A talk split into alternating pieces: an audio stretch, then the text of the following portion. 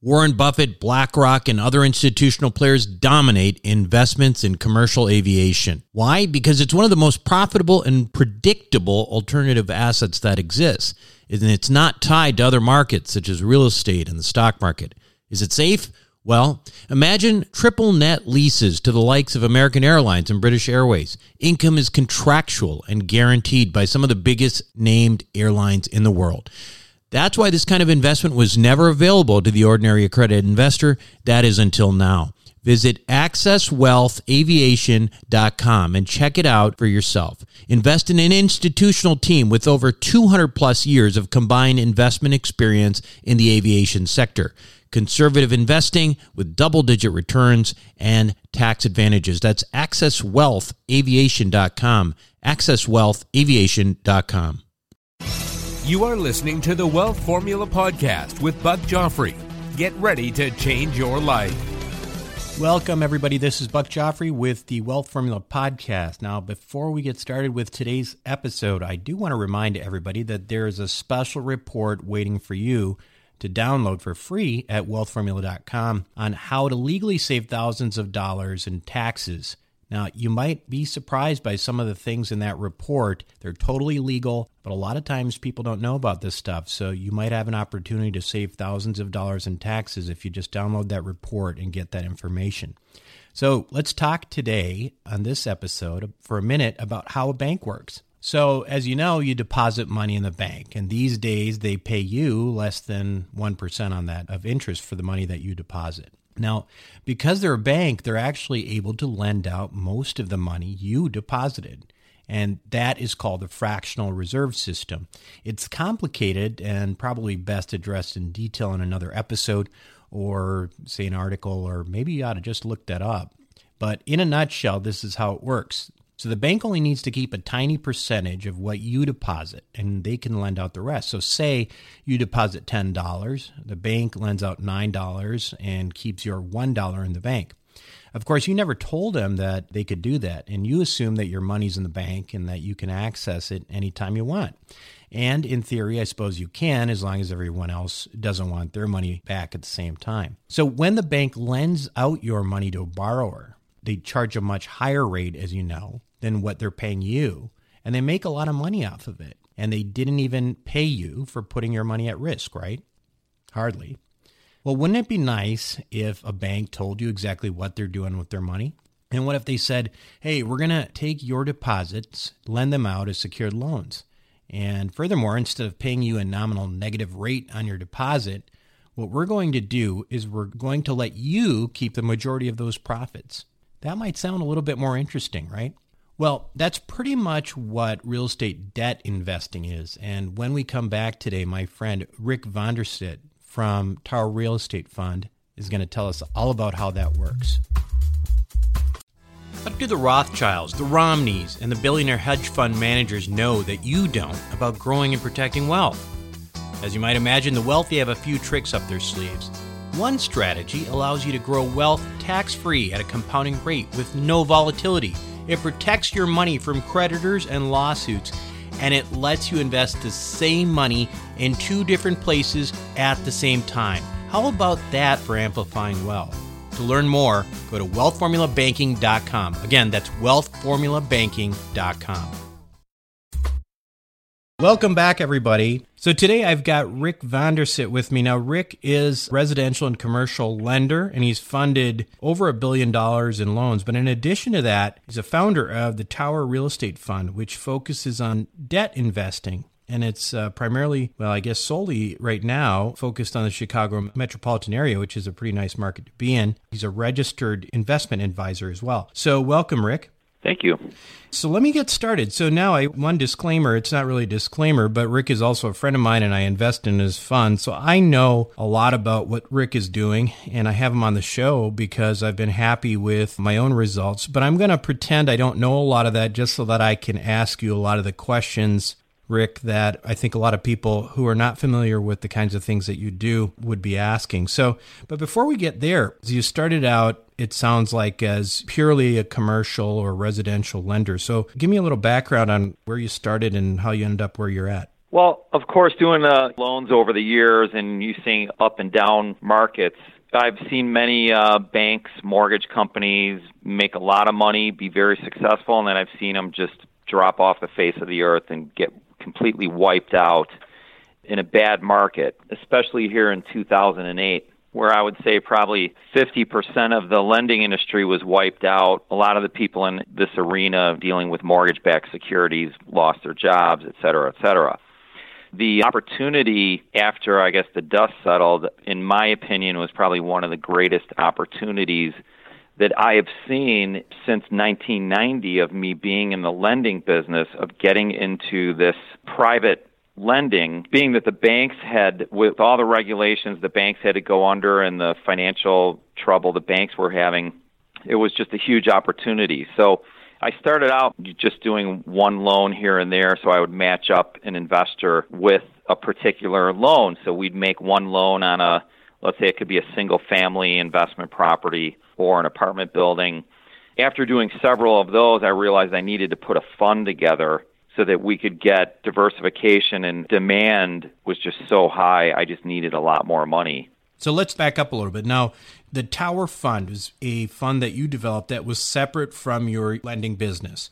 So you started out essentially like a lot of the other lenders. You survived 2008, most of them didn't. And then you found this opportunity because there was not a lot of people lending anymore. Is that right? Correct. There was just a giant hole in the lending market banks were not lending. There were a lot of good loans out there that banks were saying no to. There were a lot of people that were very fearful of making loans, and they were just fearing fear itself because a lot of these loans made common sense. I just took advantage of that and we went in and we just started making loans to borrowers where it just made common sense, where the equity was there, the value was there, the rental income was there. There was just a huge demand for it. So when you talk about the Tower Fund, which is ultimately what came of this, you describe it as essentially a fund for debt investing. Can you kind of expand on that? What exactly does that mean, and what does the Tower Fund do? The Tower Fund does exactly what a bank does, but we do it a lot better and a lot faster. Depositors will take their money, put it into a bank, essentially earning no interest at all on their money. The bank then will take that money and make loans, and they will secure those loans against apartment buildings, single family rentals, commercial property. It could be someone, let's say, that has a heating and air conditioning business, and they own the building that they have their business in. So banks would make loans on those types of properties. What's been happening is the banks are making loans and they're charging 5 and 6% interest, okay? essentially they're paying 0% in interest to everybody who has their money in the bank. So where does that 5 or 6% interest go? Well, basically the bank is keeping all that money. They're paying all their employees, so that's why every time you walk into a bank, there's a lot of people and it doesn't seem like they're all real busy, but everyone's drawing their salaries, they're getting their benefits, and they're basically it's taking advantage of you and your money. So we do exactly what the bank does. We make those same loans that the bank is doing, okay? But we don't pay you 0%. We are paying 80% of the interest of the income that we're generating. So it would be like a, bank is charging, let's say, an average of five, five and a half percent. Let's say if a bank is charging five percent. If we were the same as a bank, your money in the bank would be earning four percent interest. So you're kind of getting ripped off when you put money in the bank. I mean, personally, I don't like to have any money in the bank. It's not a great place to have in case you need that short term liquidity. So we're making loans. We use the same documentation that a bank will use for our closing docs as an example, somebody owns a five unit apartment building. We'll get it appraised. If let's say that building is worth $400,000, we'll make them a $300,000 loan. We'll charge them 10 to 12% in interest. They'll pay us, make us the payment every month, and then 80% of that goes to the investors of the fund. Right. So there's two parts of this that you're kind of talking to, and I just want to make sure I break them down so that the listeners are clear. From the investor side, people who are investing in the Tower Fund, we are essentially in that case, and I say we because I am an investor in the Tower Fund, we are providing the cash the way the bank would have cash to lend. Bank just happens to borrow it from the Federal Reserve and doesn't pay any interest. But in the case of the fund, what you're doing is we are essentially making a deposit into the tower fund. And then effectively, what you're doing is taking those deposits and lending out that deposited money for a much higher return. And instead of keeping it, you're giving 80% of those profits back to the investor. Is that right?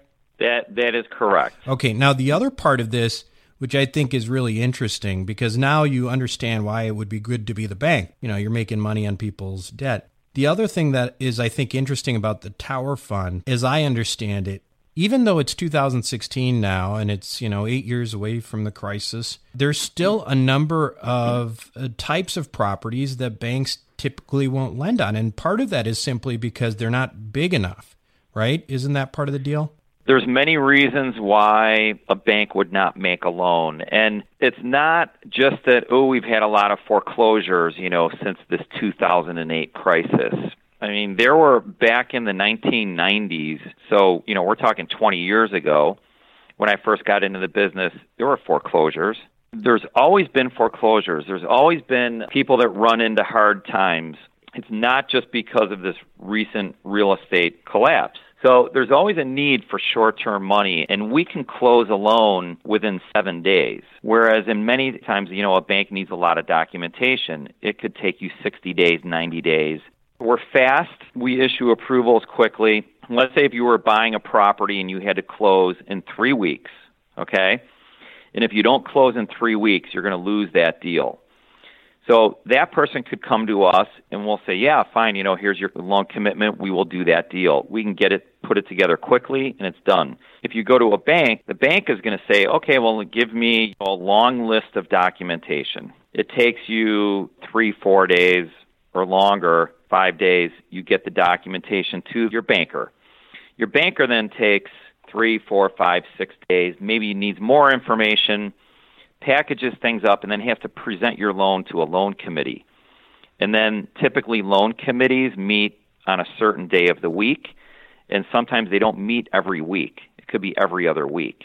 So then your loan goes to the loan committee, and one person on the loan committee could say, Well, you know, I have a problem with this part of this deal. Can you get us more information and then come back to us? So now the loan officer has to come back to you get more information, and then maybe a week or two weeks later, you go to the loan committee again. So essentially, as a borrower, and a lot of our borrowers, you know, they get this, they can be getting jerked around for three, four, five weeks, maybe six weeks, and now all of a sudden they might find out, well, the bank doesn't like their loan. So my experience with that too is I also broker loans as well. So I've had a lot of experience where I would present a deal to a bank, and two weeks later they would come back and say, "Well, uh, Rick, we're going to take a pass on this one." And I would say, "Well, what do you mean? You know, why? What are you passing on?" And it's just somebody doesn't like something about it, or you know, just logically, it's a good loan and they should do the loan. But for any reason they want, if they don't like the color of your property, if they don't like what type of business it is, there could be any reason whatsoever they could deny your loan. So, how do you decide? Um, I mean, you've got certain criteria. I know for the fund because you and I have talked about, you know, me in certain situations doing some hard money loans for properties that did not qualify for the fund itself. There may be some people who want to borrow from you out there. Now, when you look at a deal, what's your typical deal? And you know, is there a certain size? It has to be at least a certain size. It has to be smaller than a certain size. What's your typical loan to value? Can you give us some parameters on that? Yeah, I mean, we will go up to 80% loan to value depending on the property. So it's it's really all a common sense, okay? So when we make a loan, we look at it from the perspective that if for some reason we had to take that property back through foreclosure or, or whatever situation, then we need to be okay with taking that property back. Are we going to be able to rent the property out? You know, if it's a rehab project, are we going to be able to finish the rehab? So that's how we look at every transaction, as if we would have to take back and own it. We do have a huge group of attorneys, contractors, real estate professionals, and investors. So, more than likely, if we had to take a property back, I mean, I would be on the phone with my investors, with my contractors, and seeing who wants to help us with that property. You know, whether finishing the rehab, buying it from us for our note, or whatever it is. So we have a lot of ways to get out of it where a bank doesn't really have they kind of stumble with it. You know, when they end up getting a property and if they end up taking it back, they they kind of struggle with it. And banks really, the the regulators do not want banks to own any real estate. They just want the bank to make the loan. If it's a bad loan, they have to get rid of that, dispose of it. So we're okay if we end up taking the property back and renting it out. You know, we're okay. Well, a lot of the guys that come to us, they rehab properties. It could be um, single family in Chicago, I mean, there's over uh, 2 million properties just in actually in Cook County that are zoned multi unit. There's a lot of apartment buildings, a lot of mixed use. We've even done some commercial properties, small commercial. Of course, if there's any industrial or commercial property, we make sure that it's environmentally clear. So we look for a phase one on it. We don't want to lend on property that has, you know, gas tanks underground or oil tanks that might leak. That could be an expensive problem. But and also we look at properties if they need too much rehab. We want to make sure the individual that we're lending to has experience with rehabbing. So experience of our borrowers is of the highest importance. So let me ask you this from, you know, if people are listening right now, they might be wondering so is this what they call hard money lending? Is that what this is? I guess you could say that's the term that they're using, hard money. I don't know if I agree with that term, but I think a lot of people understand that it's non bank money, so it's going to be a higher interest rate. The loans that we make are anywhere from one year to three years. Like I like to call our loans, we're, we're lending. It's soft money. okay. So it's not like it's we want to take back your property. You know, a lot of these guys they're making a lot of money on these transactions, and they're just paying us a little bit of interest, and we're okay with that. We just we want to be their partners. They pay us a little bit of interest, and you know, have at it. We want them to make as much money as they can. I think one of the major distinctions I would make with what people think about in terms of hard money lending and this is that it's not lending on one property. So, certainly, I think hard money lending, when we hear that term, sometimes it makes us think about okay, well, you're going to take one property and somebody needs money and you're going to charge them 15% and uh, if it fails then you're going to foreclose. And it sounds like sort of a risky endeavor. I mean who wants to get involved with foreclosures and all that? But the value right. in this is very much that it is not just about one deal. It's about i don't know a whole bunch of deals right? I mean the fund how big is the fund now? Well, we have over 10 million right now in mortgages outstanding. What's the average deal um, size? The average deal size is around two hundred and fifty thousand. So that's a pretty good size, you know, diversified portfolio, as they would say. So it's not like you've got a huge amount of your equity or debt in this case stuck with one project. And I think that's definitely one of the values that I see in it. I mean, compared to other hard money lending where you've got one deal and if it goes down, then you've got to, you know, deal with some other things too. What do you think some of the other advantages sure. of debt lending? Some of the advantages, I mean, it's extremely liquid investment. When you invest in real estate, you know, you own that real estate, but what happens if the roof starts leaking? Now you could have a $20,000 expense, what we call a capital call. Now all of a sudden you have to come up with the cash for that. When you're lending people money, you don't have the capital calls and also being in a diversified portfolio. So I do not believe in making one or two or three individual loans with your own money. If you end up in a situation where one of those borrowers stops paying you, you potentially could have a problem. So we have a large enough quantity of loans in our portfolio that if we have one or two or three or five or ten of our borrowers not paying us, it's not a disaster for us. We still have plenty of cash flow and so Some advantages, it's diversified, a very stable source of income. It's adding another source of income. It doesn't, we don't fluctuate with the stock market and the bond market. And it's a private investment, so we're not tied to any of these exchanges, to the New York Stock Exchange there's a disadvantage with that as well. If you have all your money that's tied to that system, I think one day there was like a glitch in the system as I think it was the Nasdaq or the New York Stock Exchange and the market dropped like a thousand points. And it was the New York Stock Exchange. The market dropped a thousand points in like less than a minute. It was I think what they called a flash crash. Yeah. So, you know, whenever you're dealing with computers and software, you have risk there. If someone goes in and hacks into our system, sabotages the system, you could actually be stuck where you can't actually access your money. Even though you might have a beautiful statement that comes in at the end of the month that says all this money you have, you have that risk. So we don't have that risk. It's very stable. It's different security.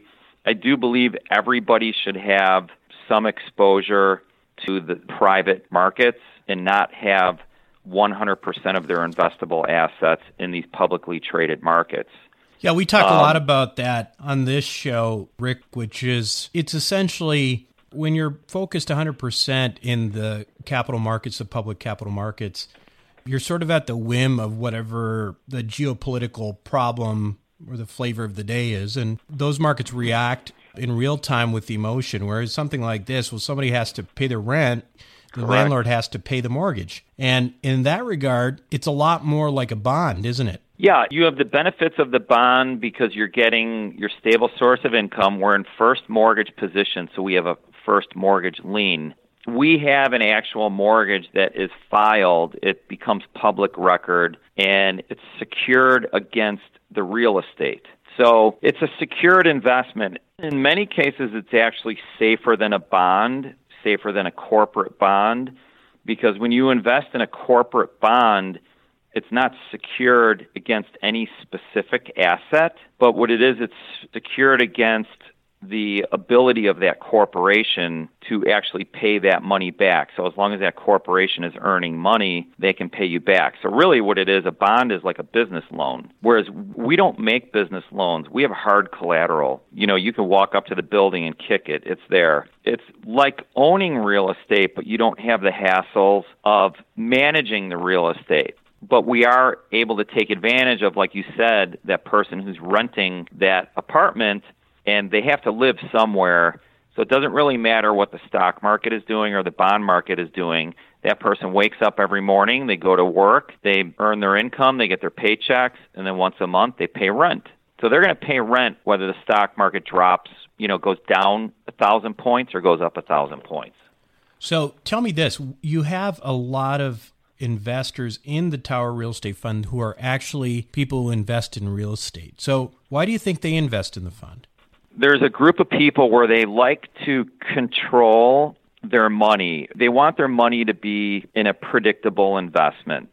I mean, I believe in the stock market as well. I believe in diversifying and I own equities as well. I don't do individual stocks. I, I believe in, in being more of like a fund or an indexes. We like to know, and I say we because that's how I believe, I want a predictable return. I want something I can control when my money is in the stock market, you know, if I own Apple stock, I don't know what Apple is going to do from one day to the next. The European Union just hit Apple with a $15 billion, or I think it was like 13.5 billion in income taxes because Apple's been able to get away with not really paying any income taxes. So I can't control that. That is totally unpredictable. And the experts understand that. There's no way they can predict that. They just hope the market keeps going up. So we don't really invest based upon a hope and a prayer. We know that there's tenants in the building. We know what we can rent it out for. And we're collecting that and we can control that. So the real estate investors, they want to diversify as well. So when you own real estate, it's really not a liquid investment. If you buy a building, most people own the home they live in, or most of the people investing in our fund. In order for you to get out of that or get your money back, you have to find a real estate agent, you have to list it for sale. People come to the property, someone has to be interested in buying, then they have to qualify for a mortgage, and it's a very lengthy process. It's not considered a liquid investment. And then you have to pay a lot of expenses in the range of 6 to 10% when you sell, and also when you purchase, you pay expenses as well. So we don't really have those expenses when we make mortgages, and we're very liquid. So when you're part of the fund, we have loans that are paying off all the time. Every month we have loans paying off. And investors in the fund, if, they need their money, they can come to us and and request their money back. So it's a fairly liquid investment, whereas real estate is not. And these real estate investors, they understand what we're doing and they understand the work involved when they own property and the risks involved, and they look at, at the fund as a much less lower risk without the headache. Right. Of, I think the other point about your fund, and one of the things that I was attractive to me about it was that you're not making high risk loans. You're probably one of the more conservative people I know when it comes to these kinds of things. You're just focusing on things that really make sense. And I suspect because of that, you probably don't get a lot of defaulting on these loans, do you? If I was to say what type of default, we've had very few over the last three years who have gone, you know, payments are due on the first. Very few that go 30 days late. I think we had maybe one or two, and that was due to us moving because moved into Chicago. We we're in the suburbs. I wanted a Chicago address, and of course, you know, we rehabbed our own property, and it, it was just touch and go as to when exactly we were going to move in. So we got to some of the people that we moved so they could mail their checks in. Right. And but I mean, uh, you know the mail was terrible, but yes, but yeah, we've had no defaults. Right. It if, certainly if hasn't somebody... affected returns because I know I've been in the fund for about two years and I've been getting steady checks every month, which is kind of nice.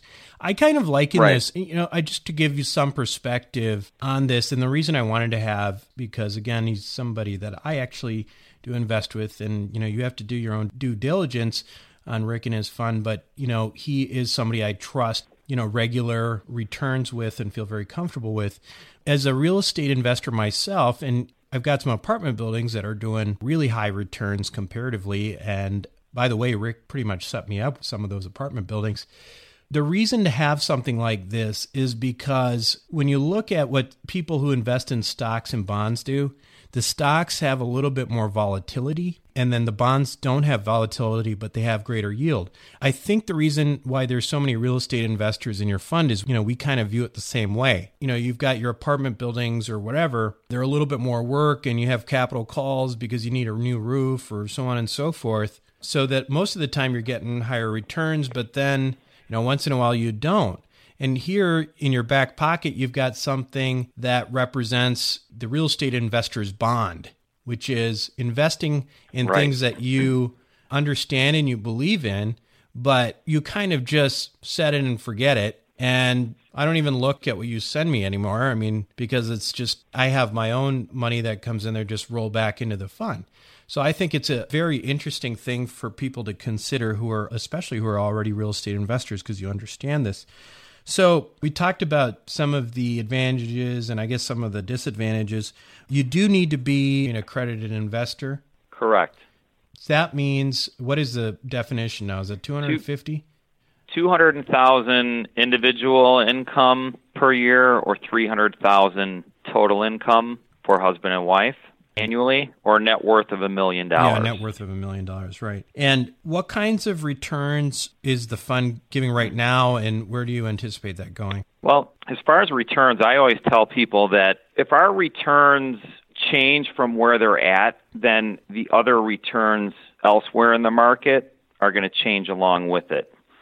So we've been in the 8% plus, been 8.5% a little bit more than that. We've been consistently uh, returning that. And I guess as a comparison, there's an exchange traded fund. It's a high, because we're talking about corporate bonds. I think we're more compared to bonds, which you had mentioned. So there's one, the symbol is HYG. And so that's a high yield corporate bond ETF.